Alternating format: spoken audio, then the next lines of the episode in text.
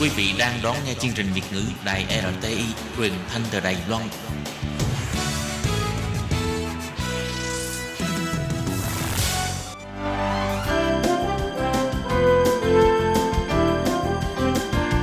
Xin mời quý vị và các bạn đến với chuyên mục Nhìn ra thế giới. Chuyên mục này gồm những nội dung liên quan đến quốc tế,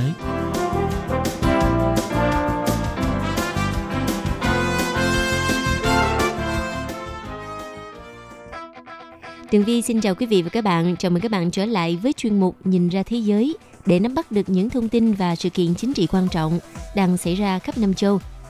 Các bạn thân mến, nội dung của chuyên mục ngày hôm nay bao gồm những thông tin như sau. Hàn Quốc lên tiếng kêu gọi Nhật Bản hãy dỡ bỏ hạn chế xuất khẩu. Thủ đô Damascus của Syria đang bị tên lửa của quân đội Israel tấn công liên tiếp. Xung đột leo thang tại Hồng Kông, trưởng đặc khu Hồng Kông để mở khả năng nhờ bên ngoài giúp đỡ. Sau đây xin mời các bạn cùng theo dõi nội dung chi tiết.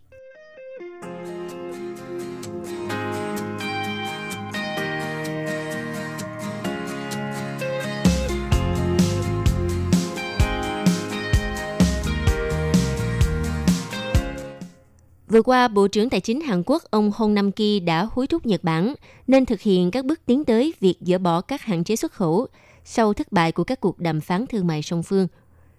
theo hãng thông tấn Yonhap Hàn Quốc, ông Hong Nam Ki, Bộ trưởng Bộ Tài chính Hàn Quốc vào ngày 19 tháng 11 đã đưa ra bài phát biểu về các hạn chế xuất khẩu của Nhật Bản trong cuộc họp tại một trung tâm nghiên cứu của công ty hóa chất ở thành phố Ansan,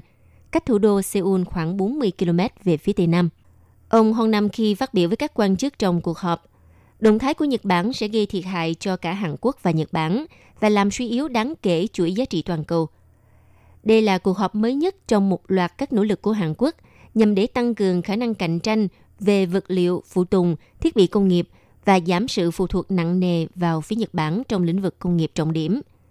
Bên cạnh đó, Hàn Quốc coi động thái của Nhật Bản là sự trả đũa đối với các phán quyết của Tòa án tối cao Hàn Quốc vào năm 2018, vì đã yêu cầu các công ty Nhật Bản bồi thường cho các nạn nhân Hàn Quốc bị bóc lột sức lao động trong thời kỳ Nhật Bản đô hộ bán đảo Triều Tiên từ năm 1910 cho tới năm 1945. Vào hồi tháng 7 vừa qua, Nhật Bản đã siết chặt các quy định về xuất khẩu sang Hàn Quốc, ba loại vật liệu bao gồm chất cản màu, chất ăn mòn khí và polymid fluoride. Những chất này vốn rất quan trọng trong việc sản xuất chất bán dẫn và màn hình dẻo. Sau đó Nhật Bản đã loại Hàn Quốc khỏi danh sách các đối tác thương mại đáng tin cậy. Theo quy định mới, thì các công ty Nhật Bản bắt buộc phải xin giấy phép để xuất khẩu nguyên liệu sang Hàn Quốc – và quá trình này có thể mất tới 3 tháng. Ngày 18 tháng 11, Hàn Quốc và Nhật Bản đã không đạt được thỏa thuận trong vòng đàm phán thứ hai tại Geneva, Thụy Sĩ, nhằm giải quyết tranh chấp giữa hai nước về các hạn chế xuất khẩu của Tokyo. Theo trưởng nhóm đàm phán Hàn Quốc, ông Chung Hao Kwan cho biết, Hàn Quốc sẽ không tiến hành đánh giá toàn diện các lựa chọn, bao gồm yêu cầu thành lập một ban hội thẩm tại cơ quan giải quyết tranh chấp của Tổ chức Thương mại Thế giới WTO để giải quyết vụ tranh chấp.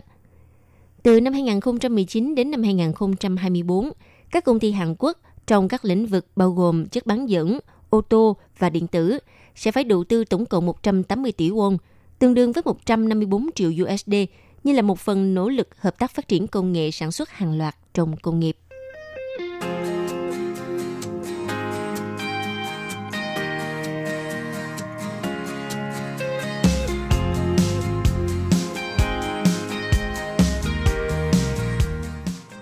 Tình hình hiện nay của thủ đô Damascus, Syria đang bị tên lửa của quân đội Israel tấn công liên tục.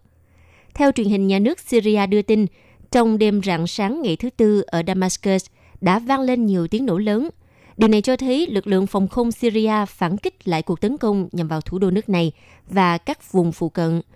Theo tờ báo Sputnik của Nga, những tiếng nổ đầu tiên vang lên vào lúc gần 7 giờ 30 phút ngày 20 tháng 11 theo giờ Đài Loan, cách khoảng gần 5 giây một lần – cho đến thời điểm 7 giờ 45 phút đã có ít nhất 20 tiếng nổ, tần suất giảm bớt cách khoảng khoảng gần 2 phút.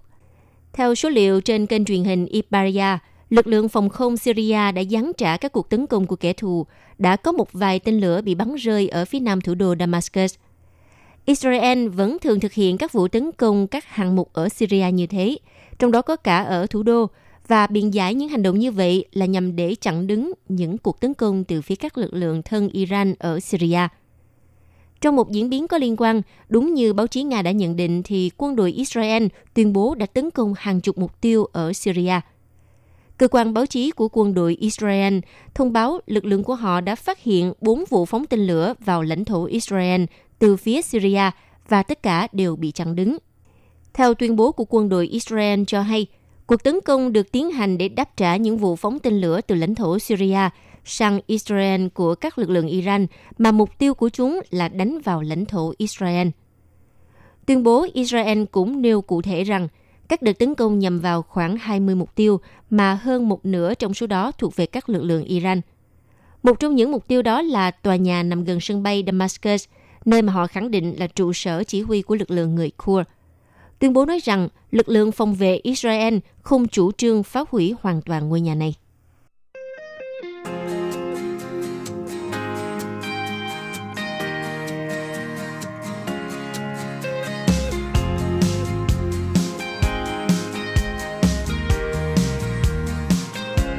Thưa quý vị, những ngày qua tình hình xung đột tại trường Đại học Bách Khoa tại Hồng Kông đã dịu bớt. Phần lớn người biểu tình bên trong đã rời khỏi, nhưng có một số vẫn ở lại trấn giữ sân trường.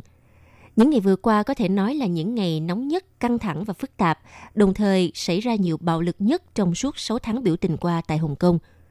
Trường Đại học Bách Khoa vẫn là điểm nóng biểu tình được chú ý nhất trong hôm ngày 19 tháng 11.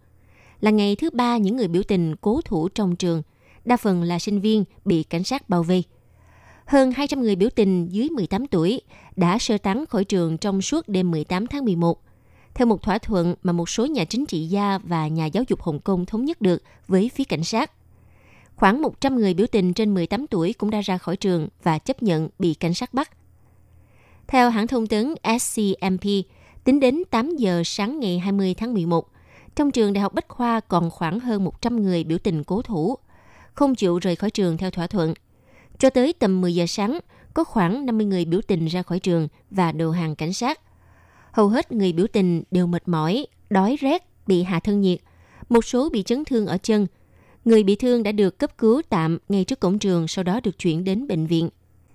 Trước diễn biến trên, nhiều người nhẹ lòng khi cuộc biểu tình đã được an toàn và thảm cảnh đổ máu đã được dừng lại.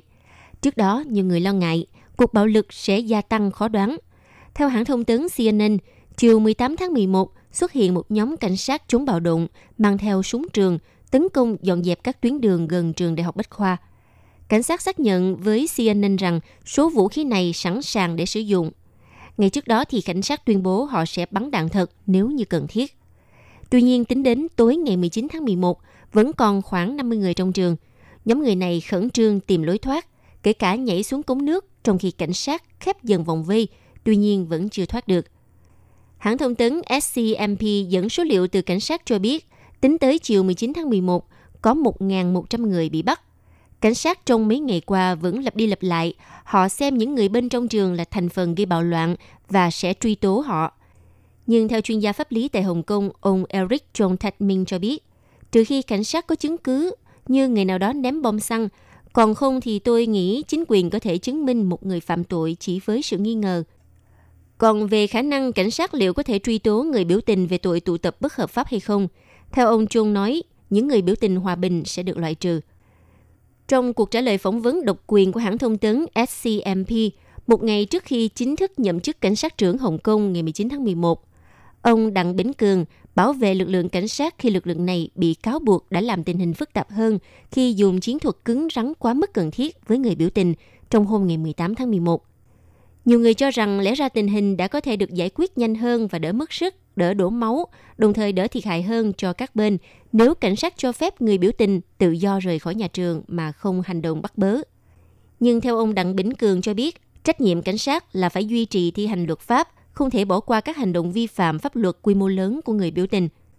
Đồng thời, ông Đặng Bỉnh Cường cũng thừa nhận với lực lượng 31.000 cảnh sát trong thành phố, không thể chấm dứt được cuộc bất ổn xã hội chưa có tiền lệ này – theo ông cho biết, đợt biểu tình 6 tháng qua không chỉ là một vấn đề về pháp luật và trật tự, đồng thời kêu gọi sự giúp sức của người dân Hồng Kông để giải quyết. Vào trưa ngày 19 tháng 11, trưởng đặc khu hành chính Hồng Kông bà Lâm Trịnh Nguyệt Nga đã đổ lỗi người biểu tình đã leo thang tình hình. Bà nói, các trường đại học giờ trở thành các nhà máy vũ khí và giống như các chiến trường huấn luyện quân sự. Bà Lâm Trịnh Nguyệt Nga cũng nói thêm, cảnh sát vẫn đang tích cực tìm giải pháp hòa bình cho cuộc khủng hoảng. Bà nói bà đã đưa ra hai nguyên tắc với cảnh sát khi xử lý tình hình, đó là cố gắng giải quyết sự việc một cách hòa bình và đối xử nhân đạo với người bị thương, người biểu tình vị thành niên. Bên cạnh đó, bà cũng đề cập đến chuyện binh sĩ Trung Quốc đã xuất hiện dọn dẹp đường phố Hồng Kông vào chiều ngày 16 tháng 11, cho rằng đây là một hành động không phải là điều bất thường. Và khi hãng thông tấn CNN đặt câu hỏi liệu bạo lực leo thang tới mức độ nào thì Hồng Kông sẽ kêu gọi tiếp viện từ Trung Quốc,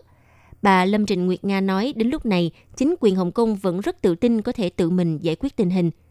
Tuy nhiên, bà cũng đề cập đến các tình huống như ở trường Đại học Bách Khoa rất phức tạp – và nếu người biểu tình tiếp tục tàn phá Hồng Kông từ nơi này đến nơi khác, cũng như tiếp tục sản xuất vũ khí tấn công thêm nữa, thì chính quyền Hồng Kông có thể quyết định cần đến sự giúp sức từ bên ngoài.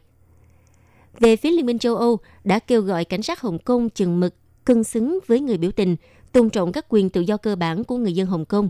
trong đó có cả quyền tập hợp hòa bình. Liên minh châu Âu kêu gọi điều tra toàn diện về tình hình toàn lực, về việc sử dụng vũ lực và về các nguyên nhân gốc rễ của cuộc biểu tình – đồng thời cũng đề nghị chính quyền Hồng Kông không hoãn cuộc bầu cử địa phương dự kiến sẽ diễn ra vào ngày 24 tháng 11 sắp tới. Bộ Ngoại giao Anh tuyên bố cực kỳ quan ngại sự leo thang bạo lực của cả hai bên và đề nghị tất cả các bên đối thoại chính trị để tháo ngòi căng thẳng.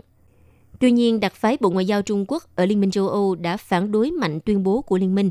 kêu gọi Liên minh châu Âu chấm dứt có các phát ngôn vô trách nhiệm và sai trái và ngừng can thiệp chuyện nội bộ của Hồng Kông –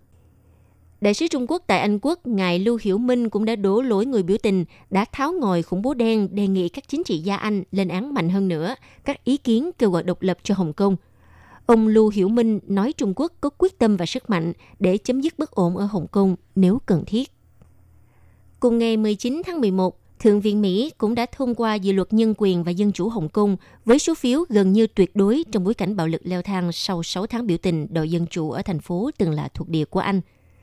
theo hãng thông tấn Reuters cho biết, dự luật này hiện đã trở lại Hạ viện, nơi đã phê chuẩn dự luật này vào tháng trước. Hạ viện sẽ phải tìm ra sự khác biệt của họ trước khi bất kỳ dự luật nào có thể được gửi đến Tổng thống Donald Trump xem xét. Thượng viện cũng thông qua dự luật thứ hai, đồng ý sẽ cấm xuất khẩu một số loại đạn kiểm soát đám đông cho lực lượng cảnh sát Hồng Kông.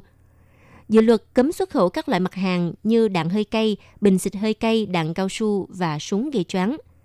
theo dự luật đầu tiên của Thượng viện, sẽ cung cấp các biện pháp trừng phạt đối với các quan chức chịu trách nhiệm về vi phạm nhân quyền ở Hồng Kông. Ngay sau khi có tin Thượng viện Mỹ thông qua dự luật nhân quyền cho đặc khu Hồng Kông, một số sinh viên biểu tình đã dương cao lá cờ Mỹ bên trong khuôn viên Đại học Bách Khoa vào sáng ngày 20 tháng 11.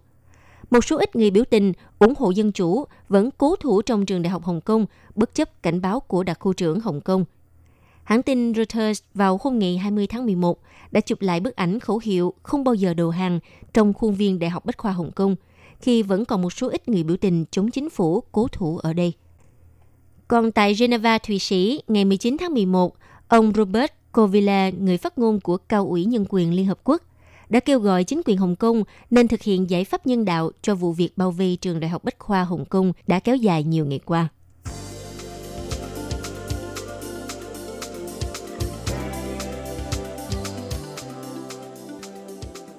Quý vị và các bạn thân mến, vừa rồi là chuyên mục Nhìn ra thế giới do Tường Vi biên tập và thực hiện. Xin cảm ơn sự chú ý đón nghe của các bạn. Hẹn gặp lại trong chuyên mục tuần sau cũng vào giờ này. Bye bye.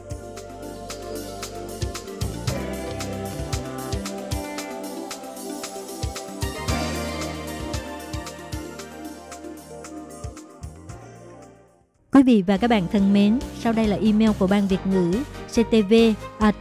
rti org tvk